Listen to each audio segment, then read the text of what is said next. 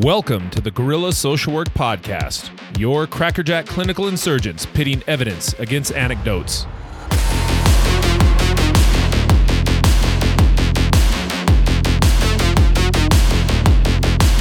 Alrighty, podcast aficionados, get ready to strap in for a wild ride with the Gorilla Social Work Podcast. I'm talking Jeff, Siren Screamer Moore, and Mace Warren, the dynamic duo of forensic psychotherapists who aren't afraid to wade through the murky waters of criminal rehab and redemption. Now, hold on to your thinking caps because we've got a guest in the house. Amy Daeschel is the name, and let me tell you, she's like a tornado of wisdom. This gal's been through the trenches, from being a substance user and homeless individual to becoming a peer support specialist. She's pursuing a master's degree at the University of Utah, all while juggling crisis intervention, administration, policy work, advocating for expungement, and behavioral health. She's been on more boards than a Monopoly game. Now, here's a gem from Amy herself We are not what we have done, we are everything we have overcome. Wise words from someone who's not just talking the talk, but walking the walk. Today's five star rating is brought to you by something truly revolutionary. Introducing Dance Server. You know how those old dance movies they have like dance offs where a crews battle it out? Well, get this with Dance Server, you're not just getting court paper served. Oh, oh no. You're getting served with dance moves that'll blow your mind. I mean, can you imagine? You open the door all grumpy and serious, expecting some dull dude in a suit handing you court papers? No, no, no. Instead, a dance prodigy appears at your doorstep, ready to bring the groove. Boom! The dance server is serving up those sick moves and court papers in one epic combo. But wait, there's more. If you act now, we'll throw in some bonus Michael Jackson inspired moonwalk action. Smooth criminal indeed. The dance server is a double threat, folks. You thought serving court papers couldn't get any more thrilling? Well, think again. We're talking it at taking it to the dance floor, making legal matters hip again. Order in the courtroom? How about dance off in the courtroom? So head on over to website www.danceserverextraordinaire.com because you deserve the best and so do your legal documents. With Dance Server, you're getting served court style and dance style. Remember to use our promo code Fancy Footwork for exclusive 10% off your first dance of fuse serving. The Dance Server, taking the term serving to a whole new level. And now, on with the show.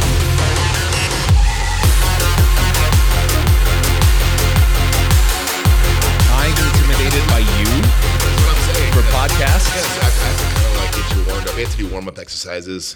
You know, breathing at like la la la la la la la la la. Oh no! you know, I was voice. I was thought you were gonna say I was using like grounding exercises.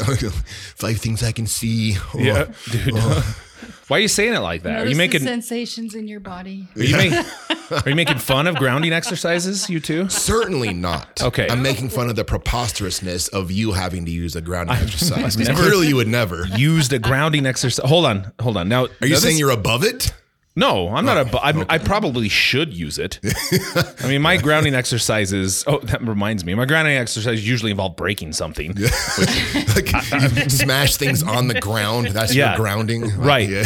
but uh but amy we'll have this on good authority though like and i want you to be honest here okay i want you to be honest All right. um when we do a presentation right because that's that's where you you saw it, our, our lovely guest today was at a presentation right uh who who stresses about that and who like who has who does way more prep work than the other What do you want? do You want an inside track on this? well, I'm just telling you. I, I put slides together, and I'm like, dude, I don't even look at them till we go that day. And then you, my friend, are the one. Are we, dude, do you know much slides you're doing? I need my like, yeah, you're the one who stresses about it. So let's not talk about presenting Do you want the publicly. inside story on this? I'm sorry, you have to be here for this. yeah, what's the inside story for this? so I've learned that sometimes it's like so if we're on like an airplane and you know my wife and I are flying somewhere Yeah. and she's you know she gets really nervous about turbulence but if mm-hmm. I get even more nervous about the turbulence she calms me down and then she feels better paradoxically. And so oh. really I'm kind of doing that for you. Oh, It's a sacrifice. I've never, I've never once been nervous for a presentation. because I've calmed you down Okay. but hey, going back to your point of the grounding, dude, I was thinking I was just talking about this before we started. I got a new I got a new job. And anybody who's listening, any listeners, um y- like th- this might be your dream job, okay? I just want to and I don't I, we, we got to think of a we got to workshop the name of this so I can put a job description together and put it out on Indeed. Okay. So I just need somebody full time to sit by me, okay, while we're working And anytime that I lose my temper, which is multiple times a day, just hand me a pencil so I can snap it. Okay. Just that's, That's it. it? That's it. Right. just have a box of Ticonderogas. Those are hard to snap. Those are the good pencils. I, I, uh, uh, like, do you know how many times a day I'm just, I just, Pencil. yeah, yeah, exactly. Exactly. And what would we call that though? Mace's lack of regulation.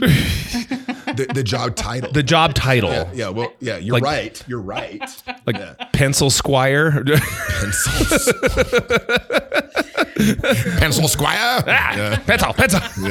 But they'd have to get used to it as well. Like be ready to know when I need it. You know what can I see mean? you ramping up. Right, right. Because, because, and I feel like that will offset the eventual heart attack I'm going to have. Right.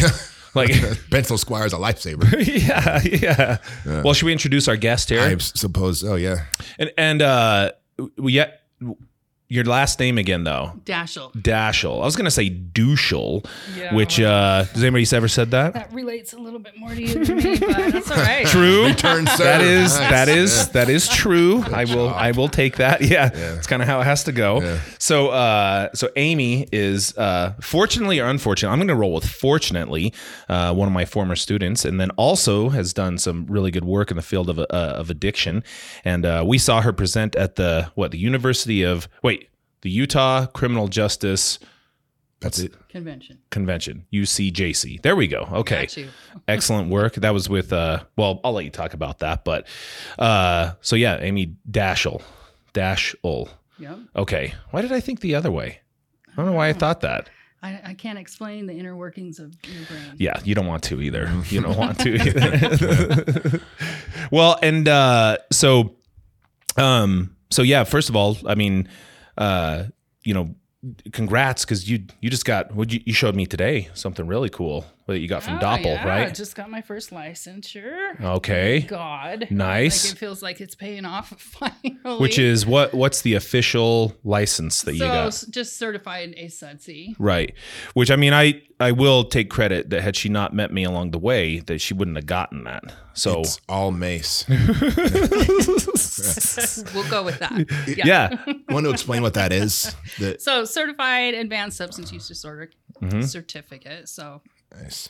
formerly Bachelor's called a level. yeah, formerly called a uh, what was that? What else like a LSAC? Oh, is that what that? Oh, that's what that is now. Um, no, no, no. That that's what that is. Yeah. LSAC is now a certified substance abuse. What is it? Which LSAC was a licensed substance abuse counselor, right? Yeah, that's not a thing anymore. No, they changed it, which probably good because we, I mean, we have our LCSWs and there's CSWs.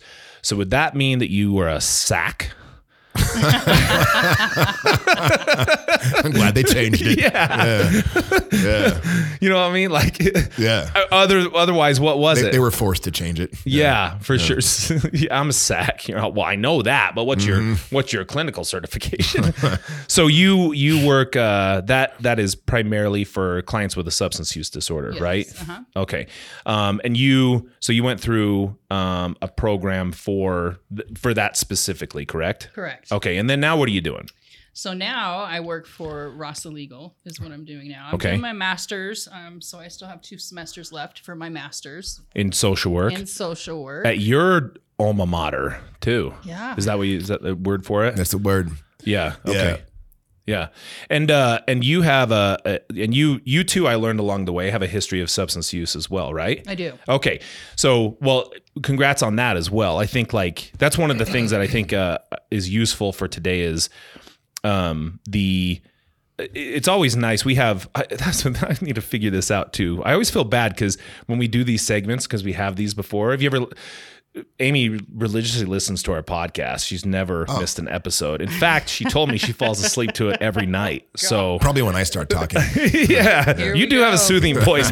Mine feels like somebody's pouring nails and Drano in your ears. That's why we balance each other well. I got it. I got it. I need to figure out a filter or something. But, but um, if you ever seen our, we usually call this segment "Villains to Victory," right? But you you don't strike me as a villain though. We got to figure something else out. It'll probably just be villains to victory, but hey. it's the segment. Yeah. so so um yeah i wonder i wonder if that that might be a good place to start like uh because that's that's a long hard road out of hell to get to where you are right now. And I think that's pretty fascinating for a lot of listeners to hear how things were bad and then you were able to crawl out from that. So uh, tell us a little bit about that. How'd that how'd that all come about? So not your typical story, right? So I normal childhood, parents married 35 years, and uh, loving family, you know, good student, all the things. Raised in the church, you know, got married at 19. So like life was just normal all the way up until I hit about 35. Mm-hmm. And my whole world came falling apart. Wow, had 35, huh? 35. I had 12 foot surgeries and they prescribed Oxycontin and they Mhm. had me, and this went over a year and a half. Went through three different surgeons to correct the damage that the original surgeon did. And so Wow. they had me on so much pain medication. I was taking five 30 milligram oxys a day. Wow. What was the original injury? It was just a routine surgery, just a No way. routine bunion correction. What? Oh, yeah. routine. Yeah, that's not a and big So surgery. now I've got nerve damage, like I've got all kinds of damage. And that was the original surgeon wrecked your foot that bad. You had to wrecked get. it. So this was a, a It took bu- three surgeons to correct it. so this is just a Yeah. bunion removal, and because of the botched surgery, that that led to a bunch of other corrections. But of Mm-hmm. course, that's your feet, and that's a really bad place to be dealing with that. So then the uh, the oxys were prescribed associated with that. right. Okay. Right. Okay. Well, I mean, and it was I kept going back to the same surgeon initially, Mhm. and that was his that was his cure for it. Okay, Mhm. just take these, it's gonna heal. Take these, it's gonna heal, and it just wouldn't heal, and it just kept reopening and reopening, and more damage and more damage, and What year was that when it first happened? oh gosh, let's see, I'm 45 now, so it was 10 years ago. Oh, that's that's right about when like oxy was still popping at Yeah. that point too, right? Yeah. Yeah. Okay. I mean, that's when it was like e- e- so easy to get right, but I didn't Mhm. know, you know. I mean, I, I didn't know it was going to just awake this demon in me. And Sure. I, I, I got so dependent upon the medication, so Yeah. I didn't. I wasn't like knowledgeable about withdrawals or what that is or this Mhm. and that, you know. And I was working in the mortgage industry, so I had a career in the mortgage industry. I was married at the time, and. uh my life just fell apart. Mom commits suicide. Like she went through a 15 year breakdown. Whoa. And so I was like right in the middle of all of that, trying to help my dad with her, keep her alive. Mhm. Domestic violence marriage. So I was going through a divorce um, at the end of it and uh, started treating all this emotional trauma with the pills, right? Because I knew what they did, Mhm. right? And, and doctor finds out, severs me from the pain medication and I can't go through with the withdrawal. I'm going through a divorce. I've got two kids to support, so I Mhm. start paying for this medication. You know, just from people I knew. I used to be a former bartender back in my 20s. I had connections. Mhm. I need to make a paycheck to take care of my children. Sure. So I was just buying these pills, eighty dollars a pills, where I was working for pills, right? Wow. And uh, my ex husband absconds with my kids out of state Yeah. as we're going through the divorce, just kidnaps them. I had full custody. So between the trauma of just losing my mom, not knowing how to cope, and you take my freaking children away Mhm. from me, like boom, hmm boom. I was just medicating like it was nobody's business. So initially, initially, this was not. I mean, there was. I don't know if anybody ever starts that. Like, man, I want to get an addiction going here. I, I, obviously, this was.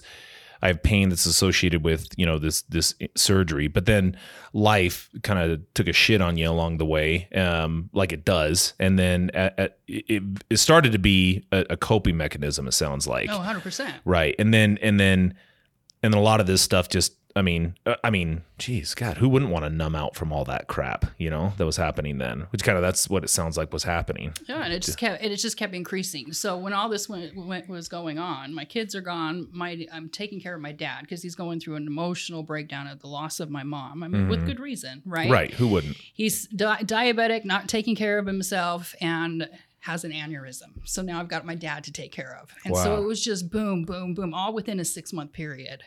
That was within a six month In a period. six month period, all of that in a What? six month period, and so it it just got to the point of how deep into so the foot surgery and all the recorrections, like you know, you, you got on the the dose that you were taking. What?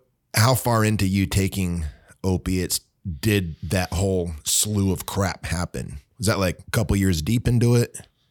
So I, I was on them for a year and a half, medically prescribed. Okay. Is that what you're asking? Yes. Yeah, medically prescribed, and then then the six months after that period is I when it was just a downfall. So the doctor severs me. I, I can't go through the withdrawal. I can't sustain myself. I can't pay the bills. Kids are gone.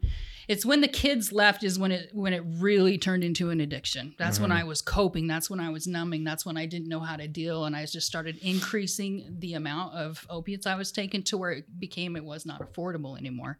So then you seek other options, And right? that- yeah, and that was well at the and that seems like it was a deliberate effort, right? Like Yeah. because so many bad things were going on, and I mean, just a, many uh, islands of relief would feel really good at that point, just from dealing with all that. Did you, did you along the way, like prior to then, did you ever start to pay, like think, man, this is this is going to be an issue? You mentioned not knowing about withdrawals or anything like that. Did you ever like along the way be like, oh no, this is going to be trouble? Yeah. Well, I mean, the first withdrawal, when I experienced that first withdrawal of like, okay, I, I can just go off of these, like, I, it's getting too expensive. Let's just be done. Mm-hmm. I tried. And that withdrawal was brutal. I wanted to die. What I like? literally wanted to die. And I'm like, I cannot function like this. I will do anything to not feel this way. Wow. Yeah. It was intense. Yeah, uh, I, I always think about like the Sackler family and what they're they're doing with like, I mean, untold billions associated with all this stuff. You know, like uh, about because I I can't remember what. It, it, uh, obviously, it was uncovered that obviously they knew all this was going to happen Right. with oxys and everything like that. But and and I was like, man, the equation that they must have done in Do their head. care? You know? Well, well, the sinisterness of it is, is like, okay, if I don't know what, what they made on it, but let, let's say they made 12 billion and then they had to pay 5 billion or, you know, for all the, the lawsuits and They did that deaths and everything. didn't they? And I was like, oh, you still made seven bill, son. Like, you know what I mean? Like just how just dirty that is. That's crazy. That's crazy to have to, and, and knowing full well that people were going to go through the experience that mm. you went through. And people say I'm an asshole. I mean, come on, Div. Like, I mean, maybe it's maybe I still am. I'm just saying there's worse people out there, folks. You know? Yeah, that's wild. The so into your uh, initial withdrawal, like I don't know. There, there's going to be some people. I mean, Mason and I work at uh, Weber County Jail, and so you know we we see a lot of people that are day two, day three into you know a withdrawal from you know fentanyl or whatever it is, and so we we, we see a bit about what that's like. But there, I think there might be some listeners that don't know what that experience is actually like, and as wondering if you're willing to take us through just kind of like you know sort of the just a brief maybe timeline of what is of last dose of opiates and then sort of like what happens in the next few days. Yeah. Well, first thing I want to make clear is that coming up, withdrawing from OxyContin versus withdrawing from heroin, and we'll get into that story of how I fell into heroin, right? Oh, okay. 10 times worse than a heroin withdrawal. Oh, Prescription medication was 10 times worse of a withdrawal than it was coming off of heroin. I don't know if it's because it's a, a medication or kind of makes sense. It's like Pharmaceutical, right. It's like medically manufactured to be more efficient, right? Like versus, I mean, I, I don't pretend to know how heroin. so it's a more effective drug, meaning it it it hits those synapses more effectively. So- Yeah, yeah, yeah. Like uh I've I mean, and you've probably heard this too. I mean, a lot of my clients have shared with me that um a, a Suboxone withdrawal or a methadone withdrawal is way worse than a heroin withdrawal. I didn't know this. Heroin's just not uh heroin's not nearly as as uh Pure. like- yeah, yeah, the purity associated with and and the effectiveness in terms of of like delivery systems, you know. So of or the binding agents to That makes that either. sense. I never considered that, but that makes sense. I didn't know that. So you're so you're going through the worst withdrawals. So you you you start that and then how soon after you stop do the symptoms start to set in? Oh, within hours. Within hours. Within hours. Wow. So I, I could, it would be like every eight hours that I would need like a pill or something. and so within the first couple hours, um, when I'd start to go in withdrawal, like you're very lethargic, you're just, you're feeling on edge, you're feeling really anxious.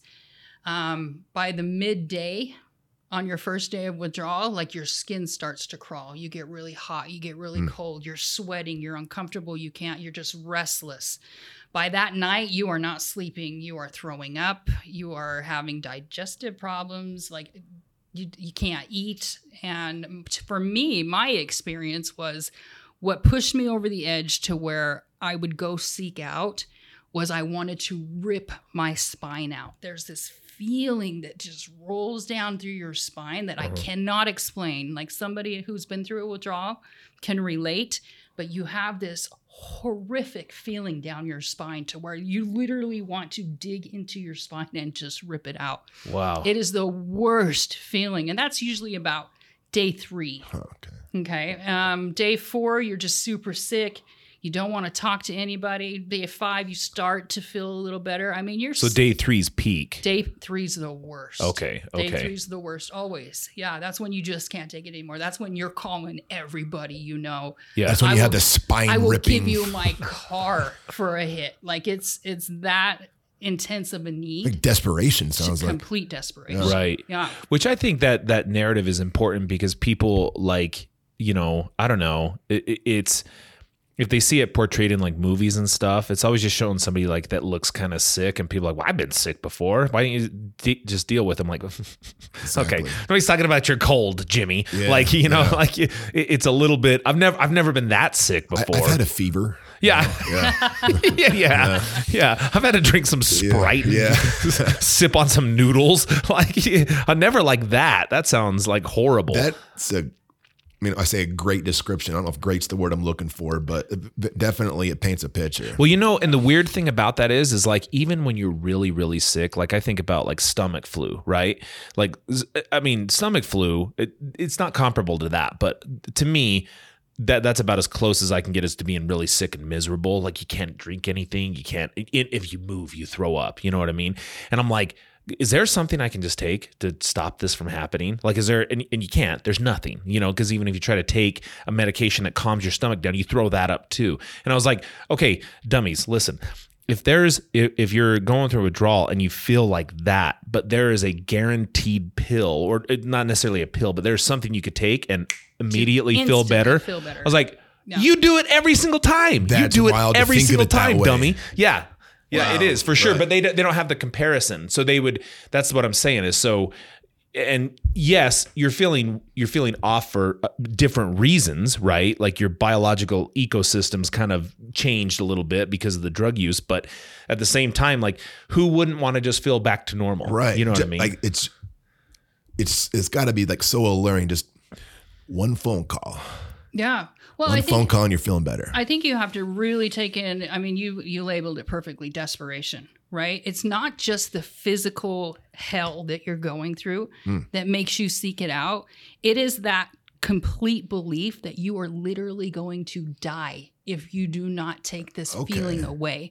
Hmm. That's very important to like know because most people are like, you're just sick, tough it up, blah, blah, blah. And I used to be one of those people, right? Before I fell into addiction, I used to be that person of like, I can never understand how somebody can rob a pharmacy. You go through that type of withdrawal and you will so quickly understand why people do what they do because you literally can't explain it. It's not just being sick. It you get to such a mental state of I will do anything or I am going to die or you wish you were dead.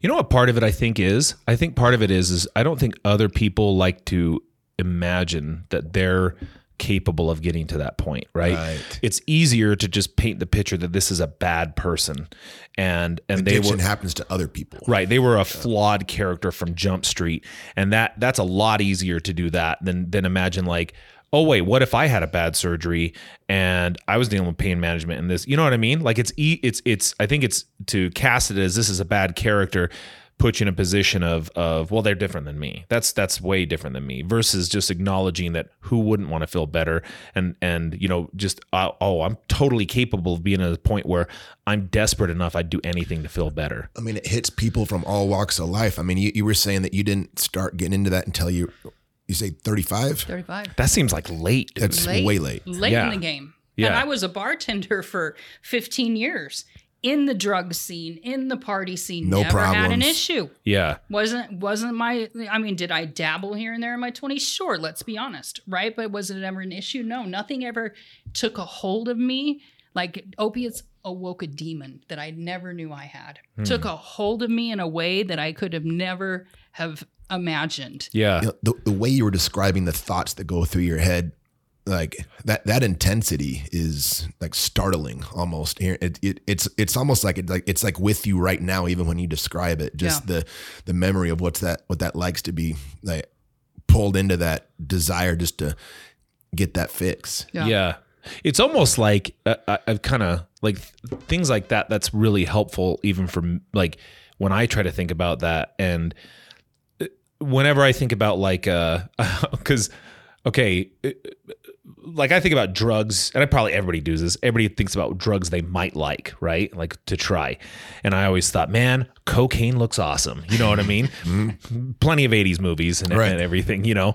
And uh, uh, Scarface. well, yeah, there was there was a time in America.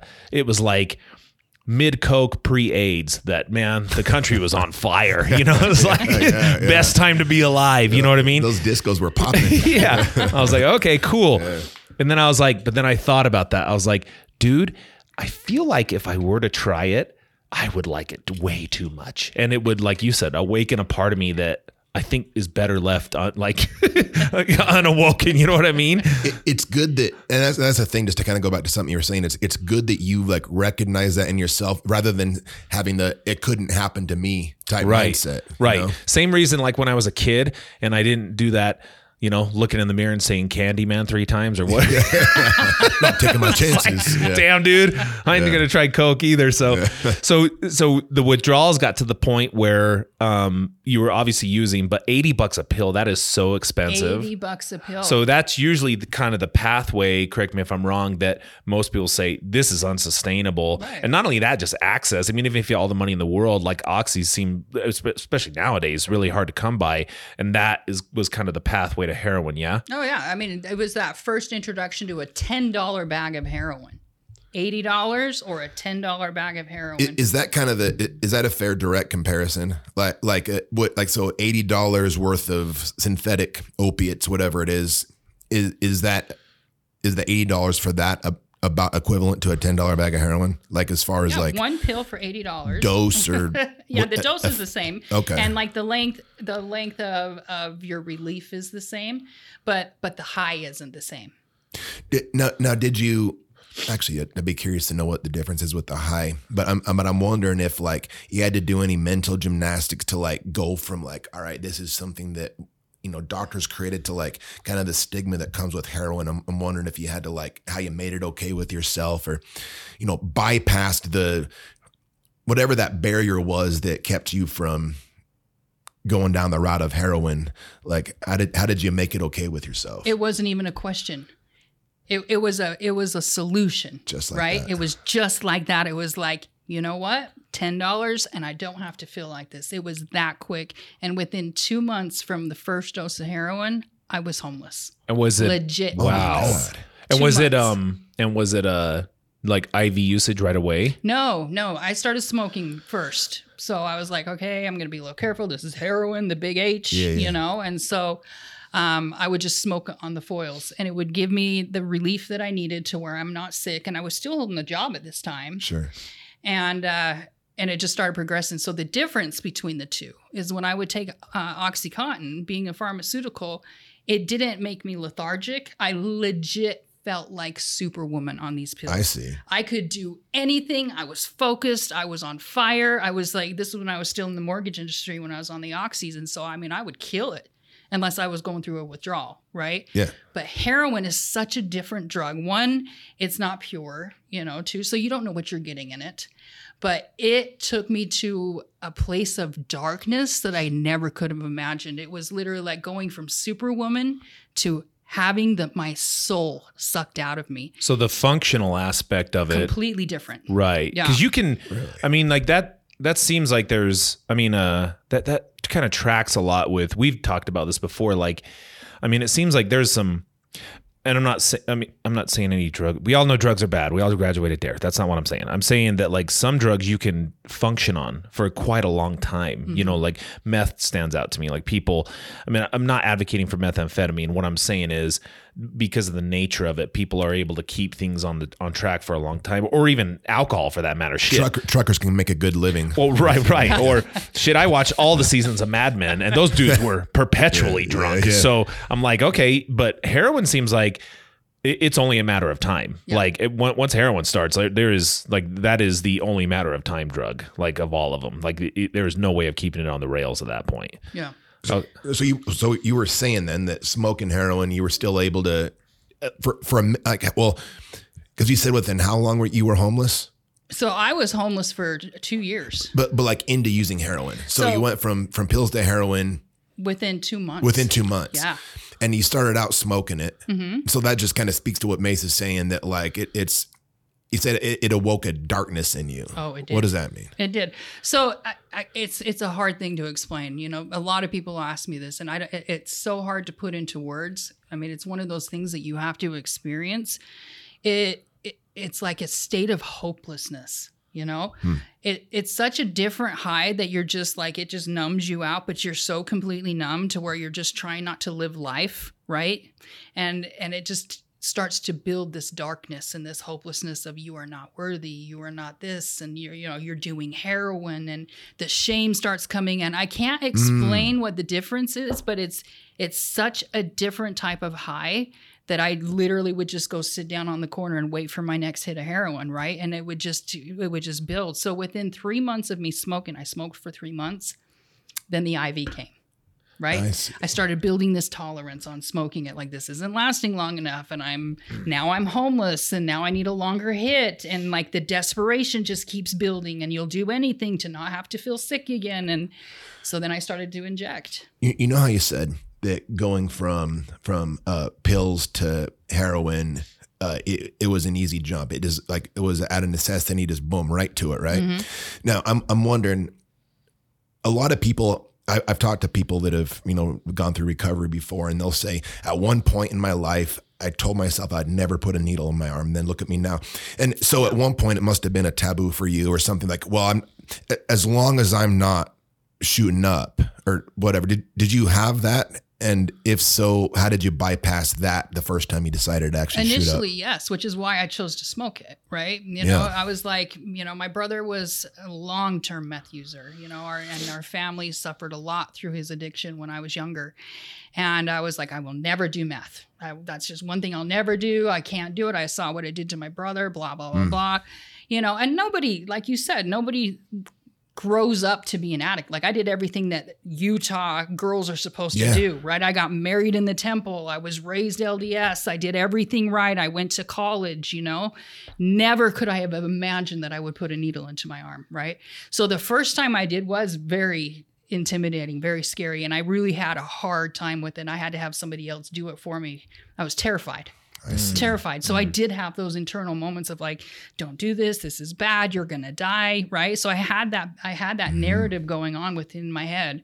But after that first shot, forget about it. Yeah, Really? I'll bet the in- Forget about the it. It intensity was was, well, and I mean, it sounds like the way you're describing that it, it is kind of hard to describe because you're saying like a feeling of hopelessness and and shame, but hopelessness and shame would also like indicate that you give a shit at the same time. You know what I mean? Like if if you're hopeless, that means you like it's like you you have you know you mm-hmm. thought you had a future and now you don't. And as a result of that you're like oh man I, I don't i've lost all hope. Or shameful like you, you you feel bad about things that you've done and who you are.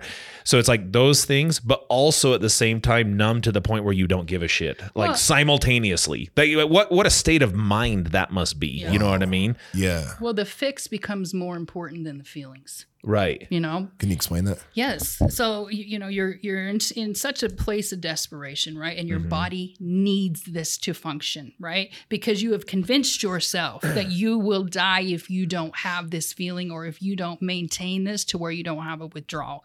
So the fix becomes the necessity.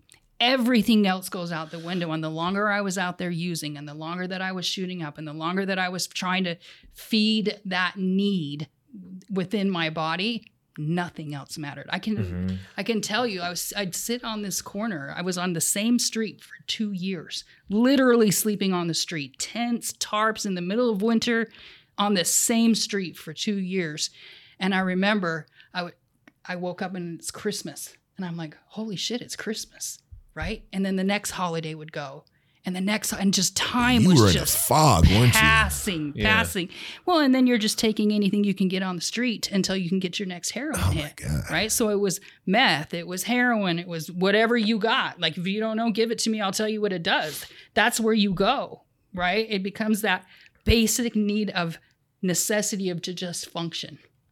To stay, I mean, and that's and that's how you think. I need this Yeah. to stay alive. I need this to function. I need this, and that, nothing else matters. Soon, like as time progressed, Mm-hmm.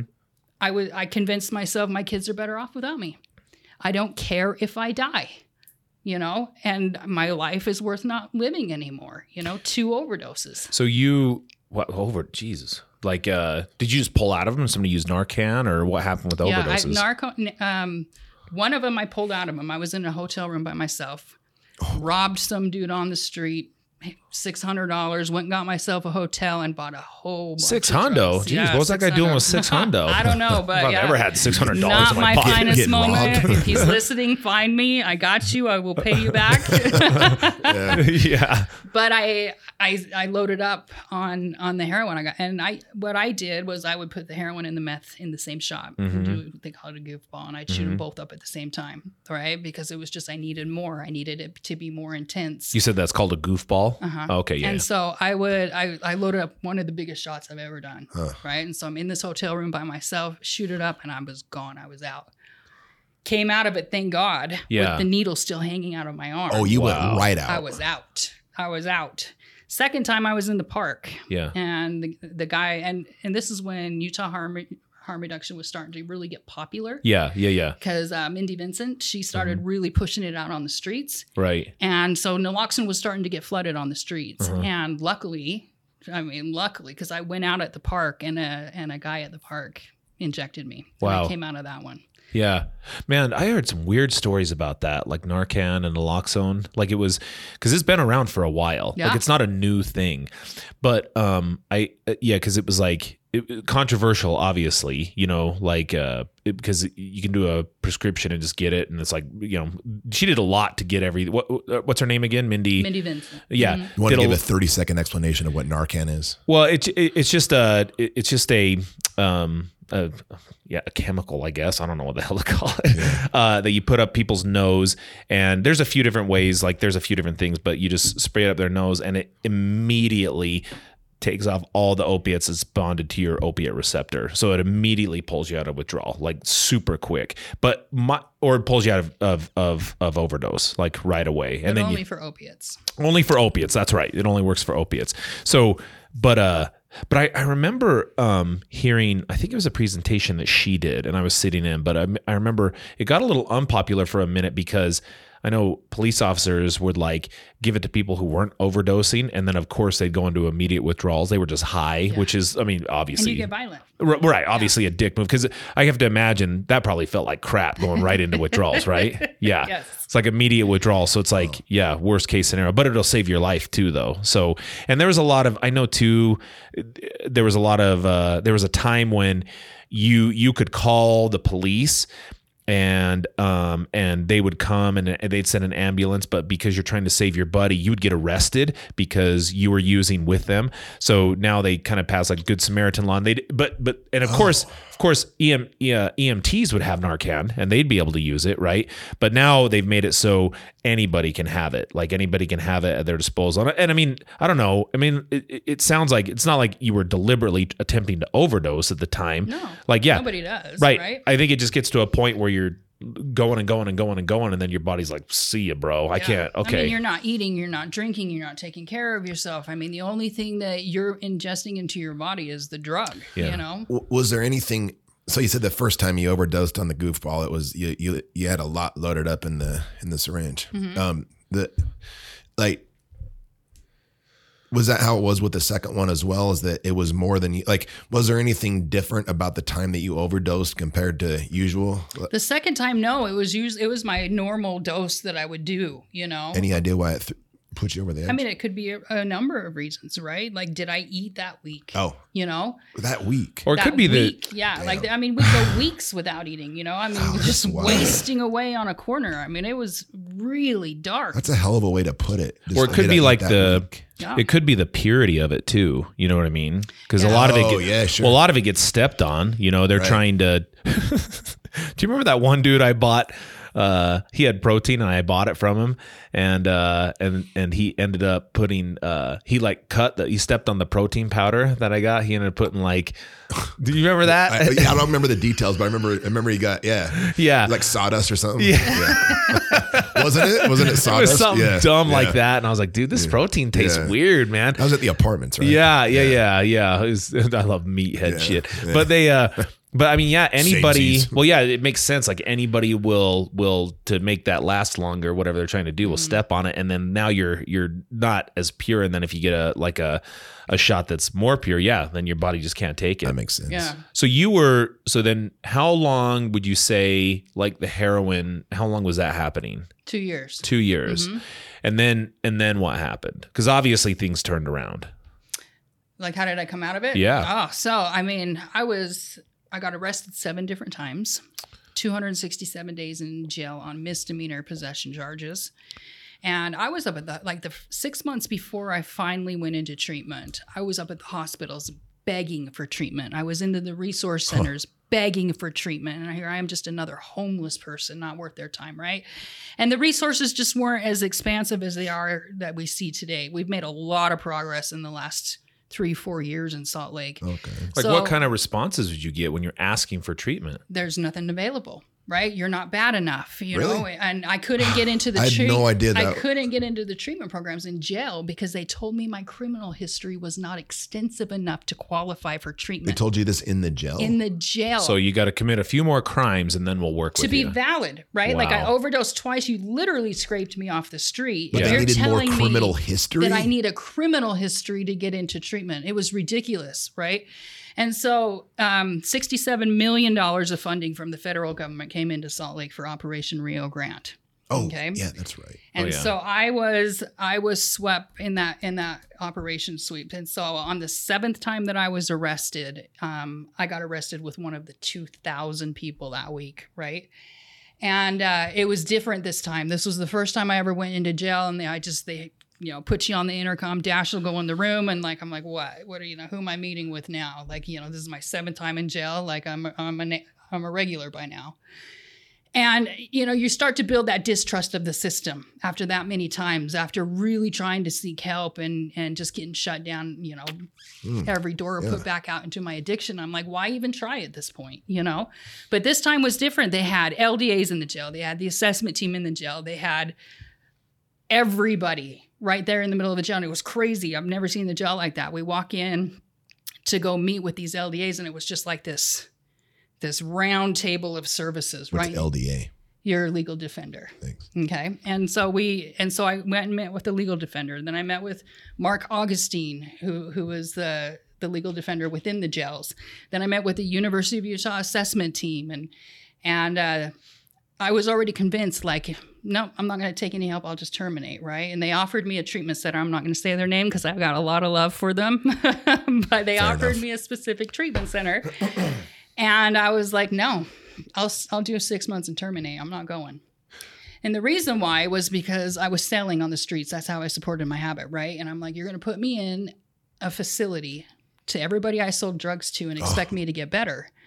And so I was speaking to Mark Augustine about it, and he was like, and he coached me on how to go through my assessment, and he was super supportive. And so I wasn't going to talk about my domestic violence or any of that stuff when I went through my assessment, but he's like, you need to speak about it.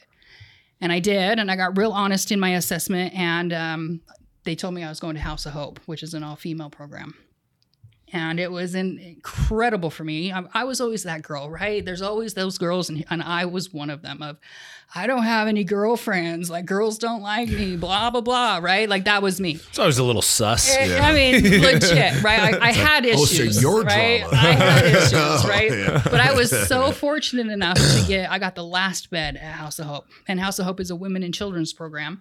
And I didn't have my children, right? I wasn't going into the program to get custody of my children. My children are out of state. And so they had one adult house, and I was blessed enough to go there. So I did three months of treatment, uh, residential, and then I did two months of outpatient, and then I did two months of sober living. But all of this was possible because of that funding from Operation Rio Grande. And my whole life turned around. So th- therapy was great for me, right? I learned the coping skills. You know, I was able to work on a lot of stuff that I didn't even know was present within my life. And I started to build sustainability thanks to the funding options that I had through that program. But it was the relationships, right? So my boss today was my legal defender in jail. Oh wow. How incredible, right? Yeah.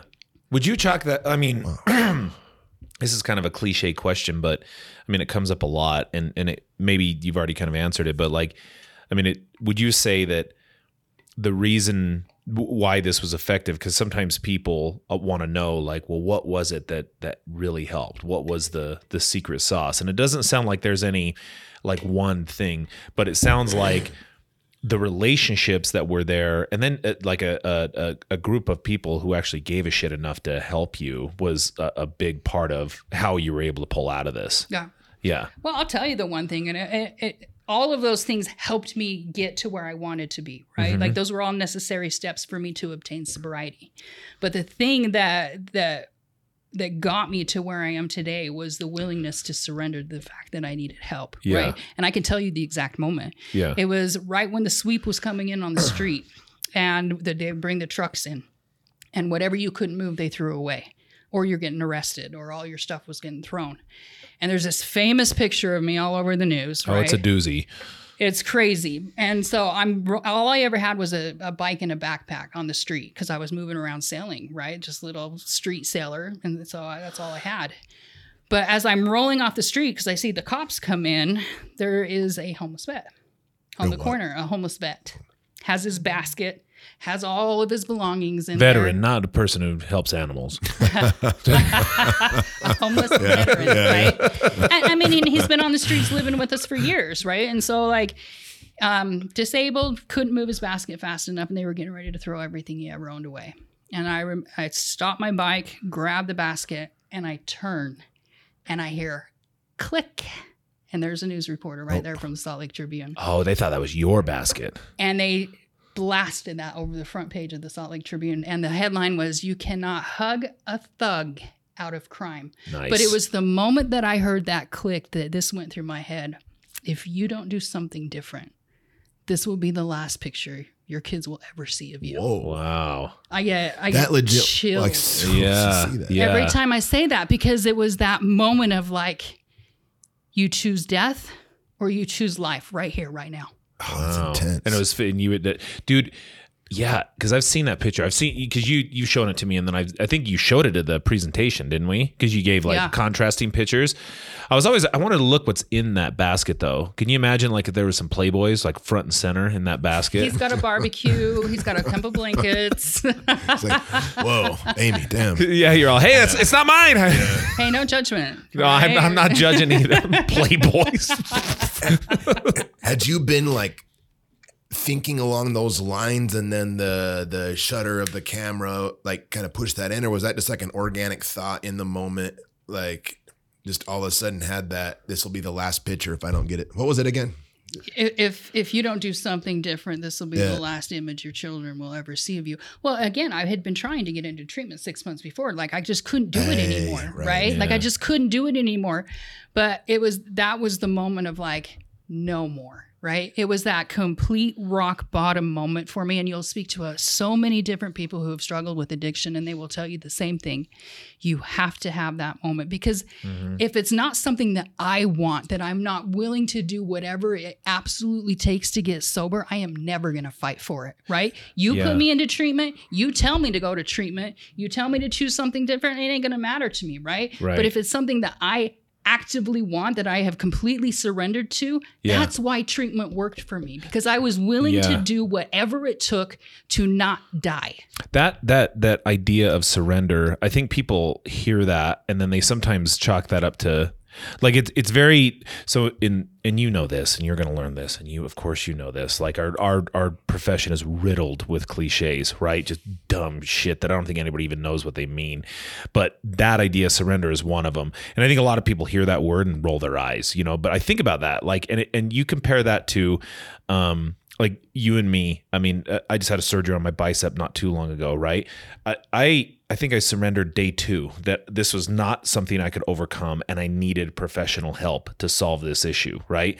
Same thing with you. Mm-hmm. Like the moment it snapped, it rolled up and you, like you knew, you knew, right? Yep. And I, I think the the weird thing about that is when you're dealing with a physical injury, your surrender is I know it. I already know it immediately, right? And there's not a whole lot of like shame or anything associated with it. It's just like, you know, I, well, I was pretty embarrassed about mine, but still, there's not a whole lot of shame associated no, with it. But no. I'm I am quick to seek help and follow all the instructions. Whereas that, like you're saying, the whole concept of rock bottom like people i think you use that as well i haven't hit rock bottom yet i was like dude that that is a concept it's not a it's not a it's not like they'll ever have the same opportunity that oh I was grabbing a homeless veteran's you know basket and walking across the street and somebody took a picture of me. That's never going to happen to another person, right? The rock bottom is a concept that's different to everybody. Yeah, it's perception based, right? And I'm saying mm-hmm. like, well, it it and and there's for sure people that have gone way lower than that, right? Sure. And and I'm like, well, it's just a concept. So at what point can't you just say? yeah, I this this is an issue bigger than me and I need to reach out for help because I can't solve this problem on my own. And it sucks because it's like everybody's toleration of the, their threshold is different and it sucks sometimes people because they'll they'll use up to the point of death you know because mm-hmm. they can't get to that point where they can just cross that bridge yeah exactly and the, the hard part is like i've i've tried and failed to like try to help clients generate that mindset that seems to just come organically for people. Like you, so someone you didn't say anybody like talked you into it or that someone someone said something to me just the right way it wasn't i mean maybe there was things along the way but it wasn't that it, it was a very real raw moment that the whatever constellation of events happened at that exact moment shutter clicked boom there's the thought and that that's what created this moment and you know we we end up with a lot of clients that are court ordered to treatment mm. and so they you know they're being told like if you want to stay out of jail one of the things you have to do is go talk to you know this dope or whatever and, and so Sucker. yeah so you know clients will show up and like you know sometimes well sometimes they, they hit the ground running they're ready for change and that's that's great but other times you know they'll they're telling us what they think we want to hear or you know they're just actively resistant or you know in denial pushing away their problems all all stages that i've heard you say you kind of went through in earlier on in your addiction and is there like i'm assuming this is a no but like is there anything that you can think of that we could do in our profession that could nudge someone closer to having that type of moment yeah Show them the people who have actually achieved what you're asking them to achieve. Because that's what changed me, right? I was mandated. I was court ordered to treatment. Okay. I was in drug court. I got sanctioned. I had the same mindset, you know, like I'm just going to go do my time, get out, go back to my addiction. Like I had no I had I had no belief that I could ever get sober right? And uh, it was sitting in those rooms, and the treatment was great because it showed me how to change and it showed me what I needed to change.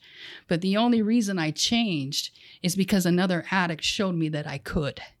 That is what changed for me was seeing somebody that had already had achieved sobriety right? They know, like, don't tell me you know what I've been through because you don't know what I've been through. Right. Unless you can back that up, I ain't going to believe you. I don't trust you. I don't believe you. And you have no idea what it feels like to be me into the darkness that I have experienced. And so that, that's why I love the whole peer support thing, right? You know, I mean, you, you got to do the therapy, you got to dig in, they've got to be willing. But if it's going to be beneficial for them to have that person that they can have that relationship on a lived experience level, I've seen a lot of change there. Do you feel like you can bring, like, because now you're going to be a counselor, right? And do you feel like that what what unique um, uh, perspective or qualities can you bring to the table that you feel like that will help people cross it? Because what you're saying is great. Like I, I have to declare to clients, well, I have no clue what you felt like. Like you know, I'm, I'm, I look at, I look at saying, well, I don't know how good basketball Phil Jackson was, but I know he coached Michael Jordan, so he has been doing something right. And that's kind of like you know what I'm trying to do um, with you. I'm not I'm not saying that I know exactly how it is because I don't, but for you, you get to bridge that gap because you're bringing not just the the the knowledge base of like going to training or you know the courses or anything like that, but you also have lived experience. Yeah. And how do you feel like that uniquely will help clients moving forward? Already helped. I mean, within my practicum already, you know, I mean, I literally walk into a room and they see that mm-hmm. I've lived addiction, right? I, I have daily scars on every part of my body, you know, mm-hmm. and it, and it, I, I love that piece of. I have to be very careful with that piece right? You know, yeah. I have to keep those those lines very clear within within that context of a from a client to a clinician. But it it has opened up so it, it's just immediate trust with these clients because they know I've lived it. Right. right. Like it's it's just a different experience. I've never been held more accountable in my life than from another addict. Hmm. So so you can bypass a lot of I mean I always when we're building rapport, I think we're pretty good at it. You know, but we got to grease the wheels for a minute right. before I start to impact a client. But you don't have that buy-in with them immediately, right? Yours is kind of baked into the cake. Like when you go in there, you feel like you can bypass all that. It's like, oh, well, obviously, like this is a person who I can trust and listen to, and have they've had some lived and shared experiences along with me, and you know they're not going to be just talking out of their ass, well, which so many counselors do anyway. Well, the bullshit excuses are gone, right? right? Like I will see right through you, you know, like, and that's what, and that's the thing. That's why recovery community is so powerful, is because we will immediately recognize what you're doing, why you're doing it. Yeah. And we know that you're not you can't pull bullshit with us, right? right. We've played you've every we've played every game that you've played. And that's why the recovery community works so well. Is yeah. because we're able to recognize that instantly and we have that trust already because I'm telling you from a place of where I have been too, mm-hmm. right? Mm-hmm. And so it's it's just a different it's just a different type of of connection. Um, but which which has just been great for me you know which is a, I know my space when within a clinical realm right yeah. like i i'm not going to work with children can't work with children i know that that is something that i cannot do right like i don't have any interest of doing family and marriage counseling like no that's smart substance use it's what i know it's what i lived I, you know, and it's where I feel I can be the most beneficial, you know. So I know where my realm is, and you know, but there's a clear line there. You know, you got to be very careful especially as somebody that's lived it, because they want to take that relationship and negate negate the the roles. Does that make sense? You know, right? Like we we have this this uh this camaraderie because of our shared past, right. and as a result of that, I don't have to take you serious. Right. This this this this professional relationship isn't really as professional it needs to be because right. we're we're we're you know cut from the same cloth. Right so it's a delicate balance. Mm-hmm. and i know that that's a, a something that i'm really going to have to work on as i really dive into the clinical world right? I mean i've still got some schooling left i still got you know experience to build you know things to learn. Yeah. But yeah. Do you, do you think so I mean, I kind of wonder if you know you, you're at a certain point in your recovery where you're obviously pretty confident and able to speak on what you've been through and you have a good idea of what it takes to help people because you've been there, you've been on the other end of it, all these things. And, you know, do you think there's anything, any type of client or any type of situation that you would have to be mindful of to not slip back up yourself? Any, anything that might trigger a, a series of thoughts and feelings you thought you had, had locked up? Or as, as far as for me to relapse yeah. type of thing. Yeah. Now, you know I, I have had people ask me that before right? My situation's different and and it's hard for me to explain this right? I was 35 when i fell into addiction. I i had social skills well developed by the time i started addiction right? I didn't have 10 years of trauma. I didn't go through childhood trauma. I didn't have some of the lived experiences that a lot of people have that will instantly trigger them right? I lost my mom to suicide. I needed to learn how to cope with that. Yes i went through a horrible horrible marriage and needed to learn how to cope with that. But that's where it ends for me. Right. So I mean, I can hear somebody else's marriage story, whatever. It's not, it's not a triggering thing for me. I had a two-year use. And then I went back to what I always knew is how to function in society. I had those skills.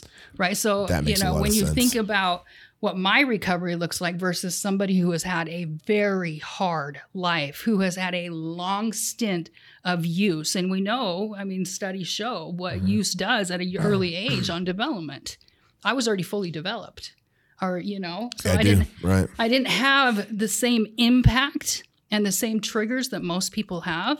So it's been easy for me to sustain my recovery because I don't have all of the barriers and things that have, other people have had to overcome. Well, and it seems like like you're.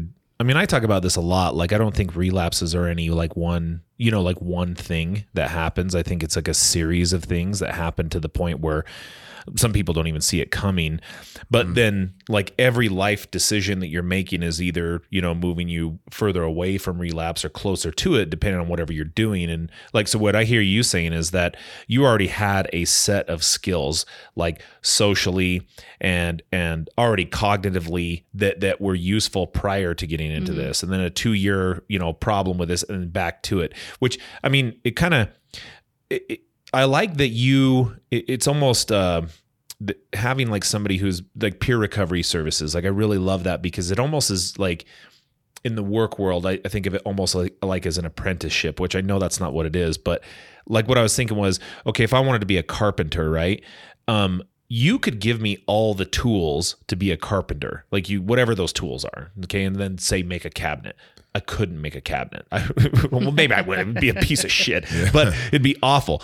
I need a carpenter to show me how to do that. Mm. You know what I mean? So, like, therapists, I think we're good at talking about tools and tool usage. You know what I mean? But I don't think we're good at the practical things that a peer is going to bring to that that knows what they're dealing with right and so i know it's not a one-to-one comparison but i've always thought about that that having the peer support and being able to be in that having somebody who's been there and done that it- helps you apply whatever the tools they are better i mean yeah we're we're learning that and i trust me i work with clients who have I walk them through a behavior chain and they're and I'm like, you've never done this? Like, I mean, most of us just do that in our heads on our own, you know, and they're like, what? You know, they have no concept of that. So having somebody to kind of walk you through that, I think is really, really kind of helpful um, on that front. Like, and, and there's probably a lot of people listening to this and, they may be struggling with addiction right now. Like, if you if you could only say one piece of advice that they would hear, what would it be to them?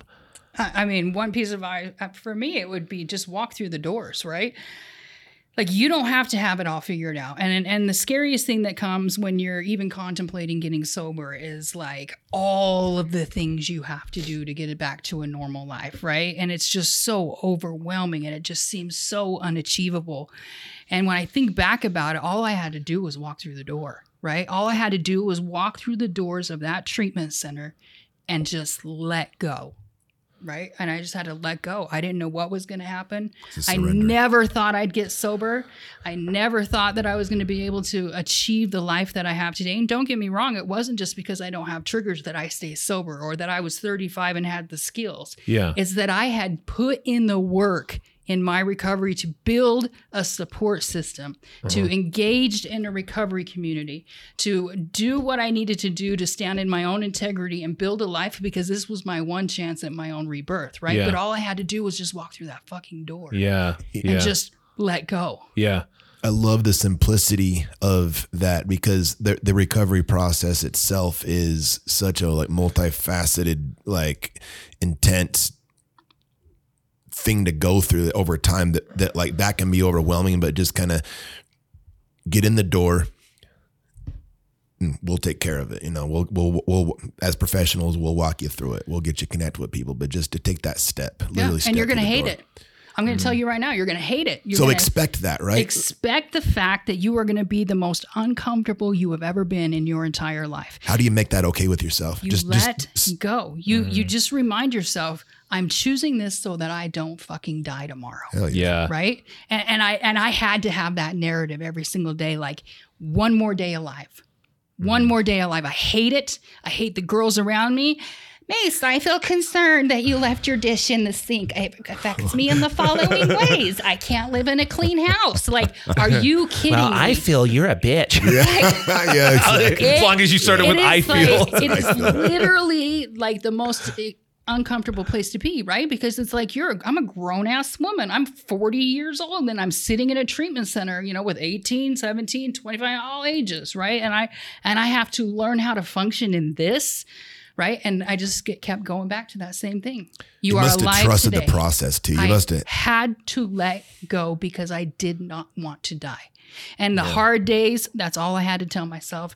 And then I and then I start to build, right? And then you start to hear the stories and then you start to build the relationships and you know, treatment's not fun. right? If it was easy, Right. we would all be sober. We wouldn't have an epidemic going on right now if it was so easy to get sober. It's hard as fuck. I ain't gonna lie. Yeah. Then you have one of us sitting there. We're like in the group, like, mm, mm, powerful. Mm.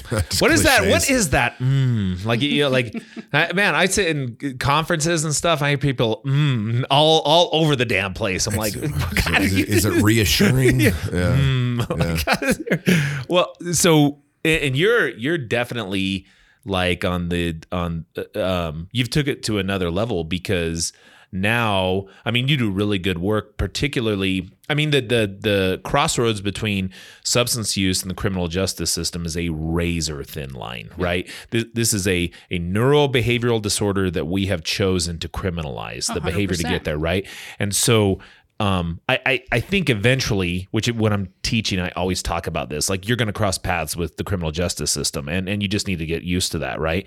Um, and there's an elegant way of going about that. But you now, like your career and and kind of what where you represent now, can you talk a little bit about that? How you're helping clients? So, I mean, I started early within the behavioral health space, right? Working at a treatment center as a support staff. And then I went from there to working at VOA Detox. And I worked from VOA Detox to USARA as a as a peer support specialist within the hospitals is what I did. I would deploy 24 7 into every Salt Lake County hospital. Hmm. And so that's where my passion started to come from, right? As I started to work, and that's why I went into social work. I was like, oh, yeah, this is what I want to do. I'd be driving home two in the morning, meeting with a client in the emergency room, and just having a connection that I would never have. And I'm like, this is bigger than me, right? So that's where that's where the social work passion came from. That's mm-hmm. why I'm in school. That's why we're getting the degree. Mm-hmm. But then I started interning up on legislation, right? So every legislative session I started to intern and I was like, oh, you, you gonna hear me. Right. Yeah, You yeah. know, you're gonna hear me because it's the system is broken. The system is broken. I had 29 charges, right? I mean, there was only, gosh, I want to say 13 that were criminal. The rest of them were all minor infractions and stuff. Um, but just a, a turntable of just you're sitting on a corner and I'm getting criminalized for putting a needle into my arm, right? Like my crimes were against myself, but yet I have a criminal history record that's going to just put so many barriers for me in my life, right? I was just charged and charged and charged and charged and charged, and I wasn't hurting nobody. I was sitting there and I had paraphernalia and I had drugs, and you caught me, right? Like, and now forever I'm going to have to be held down by this criminal history report. When I got early into recovery, 12 housing applications I was denied. 12. and I'm supposed to sustain Get on your recovery and I'm supposed to like not have any recidivism back into Pull the yourself jail, up but, by like, your bootstraps. Exactly. but I can't get Yeah. an apartment, right? I got a job, right? I got a job. I'm paying my taxes, but nobody will give me an apartment on a possession misdemeanor charge, right? And so it, there, there's number one. But so I started to get angry, and so I'm like, what can we do about this? So I mm-hmm. started interning, and I started learning about the legislative process, and then, and it just sparked a fire in me. Now within the relationships that I have built within my recovery, I was super blessed. Again, it was Operation Rio Grande. So every legislator, every politician was involved in this. I became very close friends with Congressman Ben McAdams. And he has been a support for me since day one. I still talk to him to this day. Um, Senator Hughes, same thing. He's been a massive support for me, and Noella. So I had such a great support system. I had the mm-hmm. right people, right? And so they started pulling me in, like, okay, come be a voice. And I was this token heroin addict recovery success story, right? Mm. And it, it was a lot of pressure to be that person. Every news oh, station no wanting a story. Amy, former heroin addict. Amy, former. Wow. you know, but it was an opportunity to be a voice. So you were using that as like a, a not just a, a like a token heroin addict. You were using that as a, a platform to say, oh yeah, eh, but hey, dummies, while we're doing this, a lot of things need to change if you want other 100%. people people to be successful, right? 'Cause, yeah, I could just hear people being like, "Why don't those junkies just pull themselves up by the bootstrap?" Like, Right. okay, Right. easier said than done. Like that's not And try getting denied at 12 different housing applications. right, right, yeah, exactly. And and I I am trying to. I'm doing everything I should do, and everything's working against me. So barrier, barrier, right, barrier. right, and it, which again, that just kind of makes you be like, wow, okay, why am I even doing this at that point? Yeah, and I and I fit the mainstream's media like narrative, right? Here's a white girl from Utah. You know, I mean, let's talk about privilege. I use that privilege to Mhm. my advantage. Like, Mhm. if you're going to give me a platform, I'm, I'm going to use it to. I'm going to use it to every advantage I have to help try to change the system. sure. So, long story short, uh, kept building my relationship with Noella Sudbury. Noella Sudbury is an attorney by trade. She is the attorney that passed the Utah Clean Slate Law. And so we had maintained this relationship throughout the behavioral health industry, right? And so I was working for Utah Naloxone at the time uh, uh, with Senator Jen Plumb. And uh, Noella calls me, and we started doing some legislative pushes to get the Utah Clean Slate Law passed. So I went up and I spoke with Governor Cox. I spoke with Noella, shared my story, you know, and just started trying to help push that narrative to get that law passed. And it was passed on February 10th of last year. And then Noella called me and was like, you know what? What about all the people who can't have automatic expungement? We need to do something for the ones that have felonies. We need to do some, give them a pathway at a second chance because 800,000 people in Utah have a criminal history. 800,000. Yeah, And studies show that after within two people in this room. well, yeah, within with months of an expungement, their rate their their pay goes up 20%, but 75% Say that again. when you, after expungement, Yeah. within months of their expungement, their pay goes up 20%. Wow. To not have that barrier, to not be a criminal, Yeah. right? You see a theft charge, all of a sudden you're going to have to work 10 times harder to prove to me that you're not a thief because I'm giving you a chance at employment, you Right, criminal. Right, right. And 75% of people who apply for expungement don't finish the process because it's too costly, it's too expensive, it's just too many barriers. If you don't have legal representation, you're not going to finish it. It's it is a ridiculous process. And so Noella Sudbury, being the human that she is, was like, we need to do something different. So she called me and she's like, let's start RASA. She's like, let's start RASA where we do three expungements for $500. We'll do 402 reductions to get people out of felony status. Let's just start chipping away at this. I mean, think about And it. RASA stands for- $166 a case. Yeah, That's unheard of for legal representation. Wow. because you you could go to an attorney, but they're going to charge you what? what- I mean, That much Thousands. to even listen to Fees. I've personally been through three expungements. I did Mm-hmm. the one through with Salt Lake County when Salt Lake County offered their expungement clinic, right? Uh-huh. I still paid three thousand dollars on my first expungement. wow. And is that like? And RASA stands for? So RASA means erase. It's Latin for erase. Oh, okay, okay, okay. So it's not. A, Tabula it's not a. Uh, It's not an acronym. I feel like an idiot. Yeah. So how? Well, so is that just out of the kindness of her heart, or how does she keep the lights on? I mean, we barely do, right? We just help as many people as we can. I Damn, mean, we are a startup company. I mean, we Yeah. are we are the company that has investors right now. We're keeping afloat. We've got a big overhead, but we care about the mission, and that's what's different. We're getting ready to expand nationwide, right?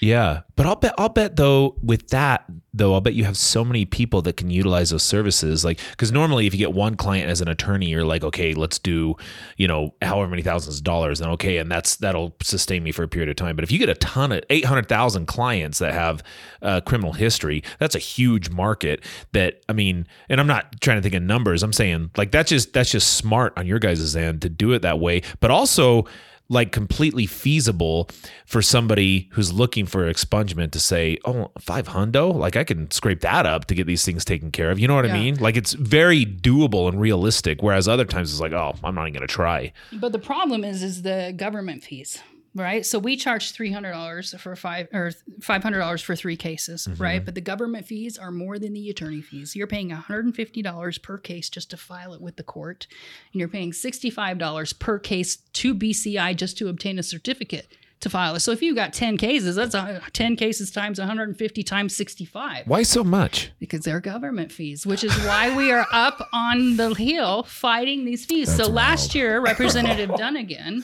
passed a pilot program, and he passed a pilot program, House Bill 392, to mm-hmm. waive those fees for a year because we wanted to get the data showing how many people would access recovery or expungement if we did this waiver. 75% expungement petitions were up Wow. just that one year. And now that ended june 30th so we're going to be back up on that hill again this asking year. for dude it, it reminds me like i i um because i'm a i'm a hunter right? And so i just this last year i was super happy because i finally got a suppressor for my rifle. So i'm not the only jerk up there when we're hunting making really loud noises when we're trying to be as know. quiet as possible. I was like yes aka a silencer. But um when i put in for that dude it was it was I paid. I- It, it was almost three hundred dollars that I paid for not just the just for the fees, right? And then I had to do all this paperwork and fingerprints and all the rest of it. And then it went somewhere for almost two years before I got it approved. I'm like, Super efficient. and I'm like, hold on, hold on. Two years. I, I want to be able to attach a camera to that piece of paper and see like or anything. I'm like, what what is taking this money and taking so long? Like I really where does that go? Where where could that possibly have gone? Does it sit on some dude's desk and then you know he's like uh, not today, you know. and then like It's government efficiency. Y- y- no, I'm I'm Yeah. s- serious. I, I wonder like i- could it be more efficient? Could we you move past some of those things and, and does it really and obviously it doesn't. It doesn't need to cost that much No. for for this. And They've prob- already paid their restitution. They've already done their time in jail. They've already paid their debt to society. But yeah, we're going to put these all these more barriers for them to get this cleared off their record when it's been 15 years since the conviction or since the probation ended. And I and I have to imagine, like people like uh, Representative Dunnigan or or or right, I'm saying that right? Mm-hmm. Okay, or any of those people, they want contributing members to society. That's what they want. Right. They want tax-paying citizens. Right. That's what they want. So what it, it seems like in everybody's best interest to get the show on the road and get people back to square to where they're functional again. No, are they making it hard intentionally, or or is it just It's just how lack the of? system's always It's just been. yeah, it's just a right? And system. so now, after we pass clean slate law, let me tell you how how long this process is. We passed that law. There's 800,000 records that are eligible now for automatic expungement under the law, which means now the court's got to start identifying them, clearing them out. We have one agency in the state of Utah, the Bureau of Criminal Identification, that does the BCI certificates. So what they do is you apply to them and they go through every criminal history you have in the state of Utah, and then they deem you eligible, and they they will give you a certificate number for each case to file with the court. You cannot file with the court without that certificate number, but it takes four months for BCI to process your application. So you apply, you wait four months. You finally get your BCI certificate back. Okay. So now the attorney files, right? You file it. Well, under the statute of law, they have 60 days to respond. So there's another two months. So you wait 60 days and hopefully the prosecutor responds, or if he doesn't, then we got to wait 60 days under the statute to petition the judge for a signature. Then the judge signs it, right? Then it goes to the court clerk, and then the court clerk puts their little stamp on it and sends it back to BCI, which BCI is going to take another additional eight to 12 weeks before they notify every entity, FBI, police, jail, whoever was associated with that case, and order them to remove it from their system. All said and done, you're looking at about a year. It is Yeah. a very Heaven long forbid process. somebody's on vacation somewhere in there.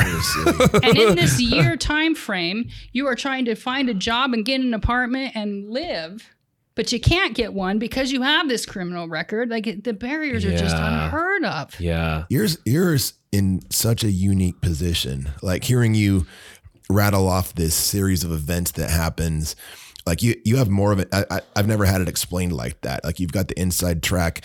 You've you're captivating enough in the way that you speak that you've got all these politicians' attention. You know, talking to us, sharing your story. Like you, there, you know, there's emotion in your voice, but yeah, clear articulation. I mean, you got you're, you're uniquely qualified for this exact Thank you. thing. Yeah, it's Yeah. pretty badass, actually. Thank yeah you. no very impressive actually no, and i i i mean i genuinely that's kind of why i was saying it'd be a good idea to interview you because um uh, not as a i, I think uh it- well for all the reasons jeff just said but i mean i just really appreciate people that have have turned around and and are genuinely trying to give back because and and i think that just is a testimony to others is like, oh yeah, well, this is doable. Like we can do this. It's it's tough. Nobody ever said it was easy. You know what I mean? But that that people can hear that and the, yeah, this is definitely doable because that's that. I mean, do you kind of feel pumped when she talks about those things? I'm like, yeah, You dude. Like you know what I mean? I was like, I don't even have an addiction. I want to do. Yeah, that.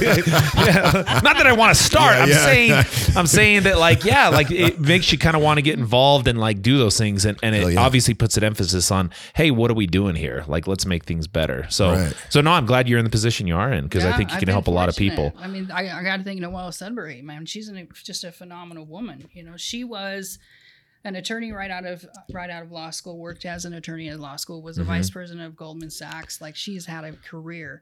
And then Mayor McAdams, when he was mayor at the time, called her to work it as this whole Rio Grande Well, thing. and you're good at giving praise to other people when we try to give in- it to you. I know, incredible. I know. I, mean, I appreciate that, but I've had a lot of incredible mentors along the way, right? That have Awesome. allowed me to embrace, you know, the opportunities that they've been giving me, uh, and then amongst the recovery community. If I didn't have the support from the recovery community, I wouldn't even be sitting here in front of you today. Because Not to been- mention wonderful teachers. yeah, it's really the professor. that made it. Yeah. yes. Okay. Well, no, that's uh. Well, yeah, we'll have to. You, you I assume you talked to Noella. We can uh we can get her to come and talk about this, right? Oh, She'd probably want to pimp her ride. on. She's great. Cool, we can yeah. Even, we can even pull Destiny Garcia from Clean Oh. Slate. We'll just pull them all together. Sounds That good, would man. be awesome. Yeah. Okay. Well, website. like- Oh yeah. What? So for RASA, www.rasa-legal.com. If you are looking for attorney representation, if you need a 402 reduction to get out of felony status, or if you just don't want to deal with the process, then give us a call. We are happy to help you. If they just R A S A Utah. RASA dash No, no, no. I know what you're saying. I'm saying. Let's be honest. Nobody does a www Yeah, anymore. they, they, just yeah, go to if they Google. Google search RASA Ra- legal. just do RASA Utah. legal. There it'll you pop go. up, right? Like, Yeah. for the simple people Yeah. out oh, here. but it, but you if, tell me when was the last time you put www Yeah. like Yeah. ever ever? but I think it's important to mention. How do you do a clean dash? slate. Shift. Like, Yeah. Bucky. Clean Slate's a good option too. Clean Slate's a nonprofit organization. So Clean Slate Utah, just Google Clean Slate Utah. Yeah. That's a nonprofit organization. They will pay for your BCI application. Mm-hmm. They will do your fingerprints. They will help you with pardon work. They're a great resource as well. So if people are really looking at it, Slate, you can do both RASA legal. both organizations. Okay. Yeah. And and this is a this is a promise to come back as another guest spot with us. Okay. 100%. I'll make you do a pinky swear because Yeah. Yeah. you don't want to touch that guy's hands. yeah, yeah. So okay, well, thanks for coming in. We really appreciate it. Thanks for having me. Bet.